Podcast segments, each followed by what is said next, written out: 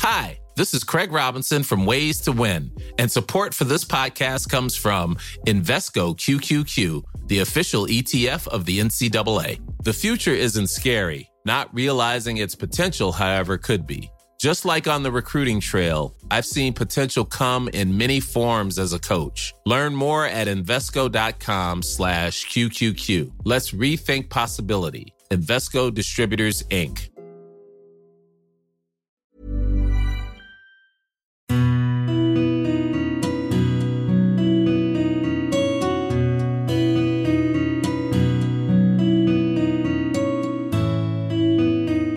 She asked me to draw a circle. It was like a test. And I said, Oh my God, that's my problem to do this. But then I understood that the circle wasn't round and I have some problems with that. So she said, You need to be hospitalized now. So I did I did the scan. The doctors saw a big cavernoma in my brainstem. So it already mm, did uh, bleeding. So I uh, hospitalized immediately. I actually was in the hospital and I need uh, to do immediately an operation. But the surgeon wasn't at the hospital at the moment. He was in another town. I had an operation and operation was 6 hours long and the doctor said that I'm a miracle because everything was fine. I uh, woke up very well. Then my rehabilitation began. if we are anger, it's not because of you, it's because we have inside of us something that we can struggle with. And uh, inside of us, we are so lucky that we have somebody with us. And uh, I advise to share love and to be kind anytime because sometimes we need this. Hello, I'm Mark Goodyear, and this is Stroke Stories, the podcast that seeks out and hears from stroke survivors. In Russia, according to data published in 2018, almost 18%, just over 300,000 of all deaths were caused by stroke, and around 11% are hemorrhagic. In this episode, we'll hear from Svetlana Basakinskaya from Moscow, who suffered a stroke at the age of 20. Before stroke, my life was so amazing. I was studying architecture. It was my whole life because it takes a lot of time.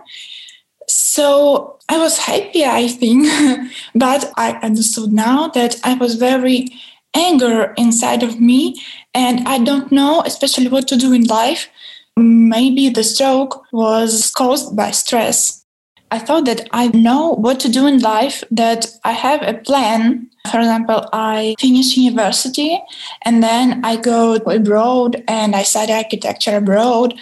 But the stroke changed everything in my life. You know that every time I was planning something, planning forward. I was stressed about the future. I don't know what to do. But now I know that you can't plan anything because something could happen. Suddenly, I woke up and my left eye was a little bit to the nose. Uh, you know that I have double vision. I woke up with double vision and I thought that it's normal. It's like because of the stress, because I did architecture and I studied also French law. So uh, I think it was a lot of work for me. And I thought that it was normal. So I went to university and with double vision, it was fine. I studied and then I woke up the next day. It didn't go away.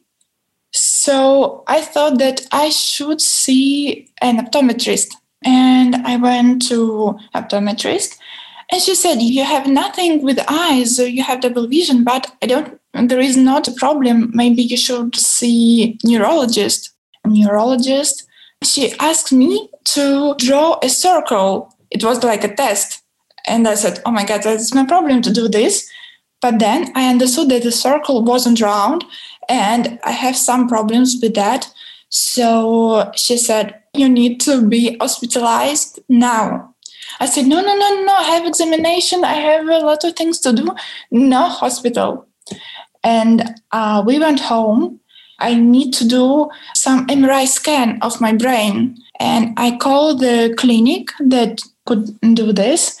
So I did I did the scan. The doctors saw a big cavernoma in my brainstem. So it already mm, did uh, bleeding. So I uh, hospitalized immediately. I actually was in the hospital and I need uh, to do immediately an operation. But the surgeon wasn't at the hospital at the moment. He was in another town. And my parents, they asked to call the doctor because uh, I needed surgery immediately.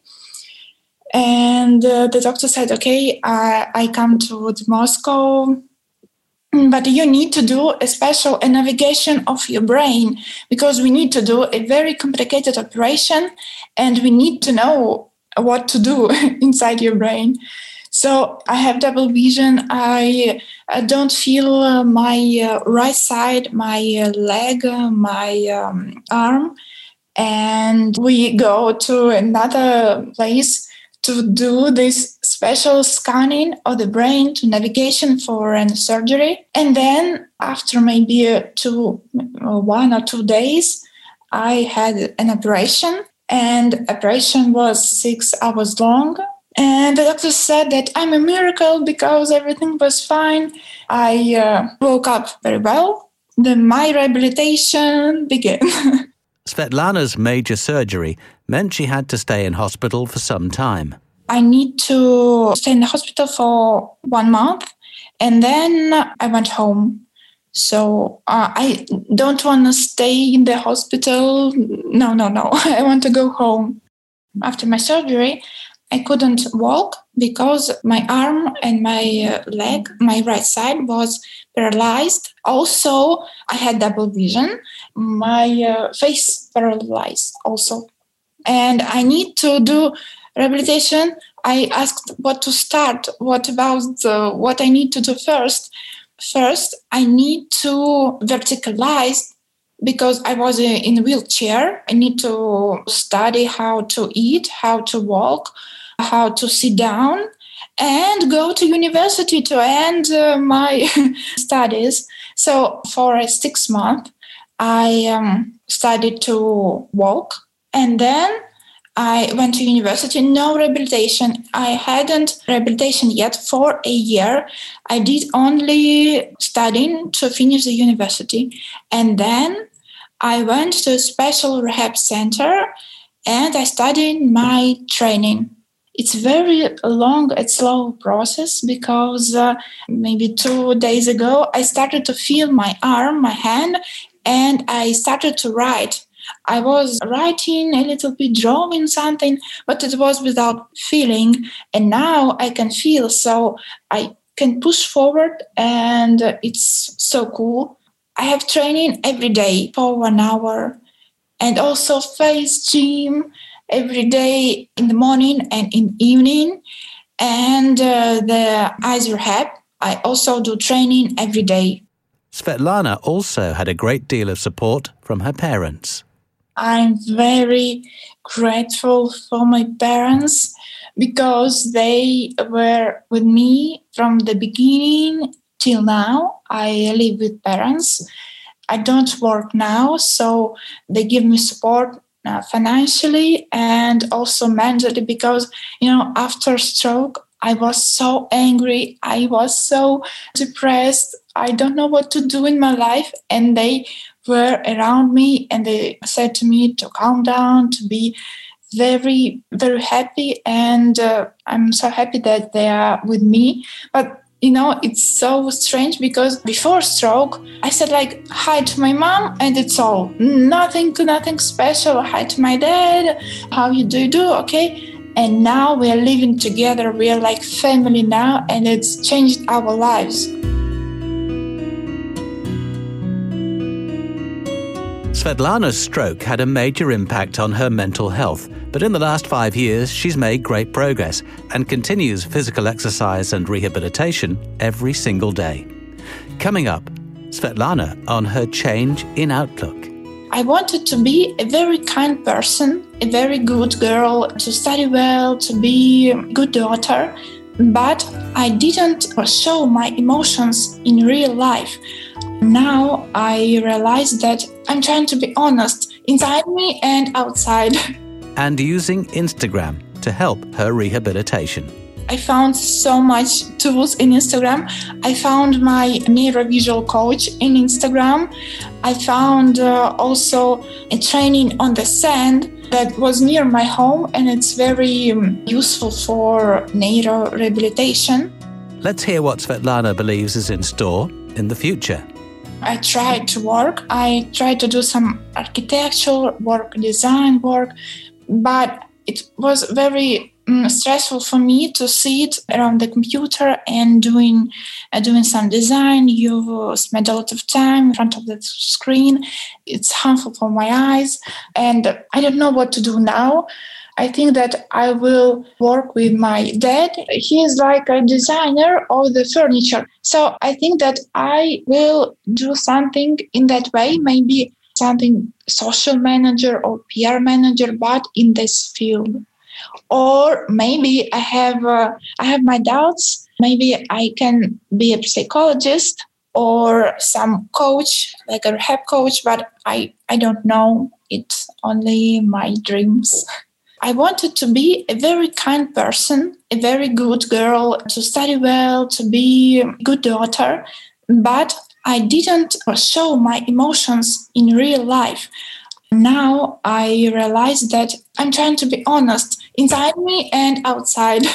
It changed my life that I became another person because I tried to value things that I didn't before. For example, my feelings that I feel my arm and I thought that it's okay. I it's a normal thing to uh, to go outside, for example. It's normal thing to do something when I was not able even to catch a pencil.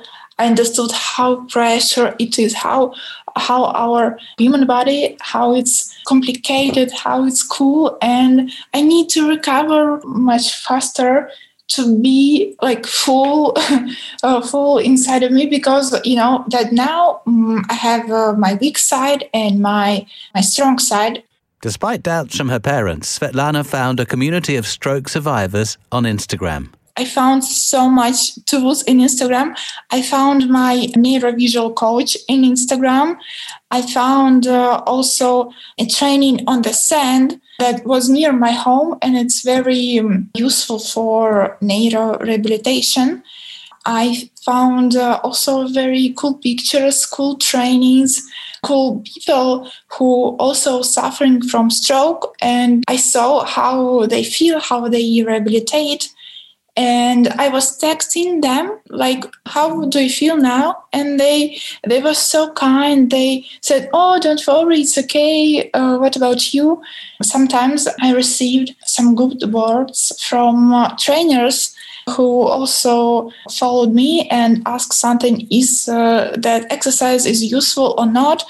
And i said okay maybe it's yes but you should train every day it's cool to be part of something huge in your life. So it's great. Instagram forever. and believes the most important thing is to be kind. I uh, advise to be happy every time and, uh, you know, to be, to work also mentally about your stroke and, uh, you know, to to understand why it happened and uh, work on yourself so much working on your soul and everything will be right because you know life is going on. To the parents or to the sitter uh, to be kind and patient. Even if we are anger it's not because of you. It's because we have inside of us something that we can struggle with and uh, inside of us, we are so lucky that we have somebody with us. And uh, I advise to share love and to be kind anytime because sometimes we need this. After a six hour surgery and a great deal of rehab, Svetlana is recovering well, finished her university course in architecture, and is looking forward to the future. Coming up in the next episode of Stroke Stories. I was sitting on the couch with my husband at 10 p.m., working, of course, on my laptop. And I felt a pop in the back of my head. And it kind of fizzled out, kind of like the sound like a firework makes. And so I knew something was wrong, and I tried to tell my husband that something was wrong at that moment. And I realized that I couldn't move and I couldn't speak at all. And it was only about 10 seconds, but when you don't know what's going on, 10 seconds is a really, really long time.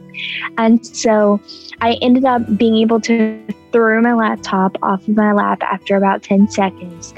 And he was like, you know, why are you throwing your Mac off your off your lap? But when I tried to tell him, none of my words were coming out correctly at all.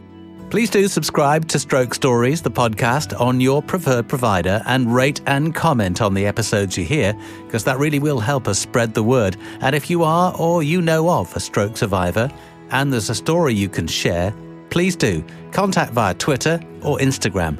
Our DMs are open. The Stroke Stories podcast was produced by Aidan Judd. I'm Mark Goodyear. Thank you for listening.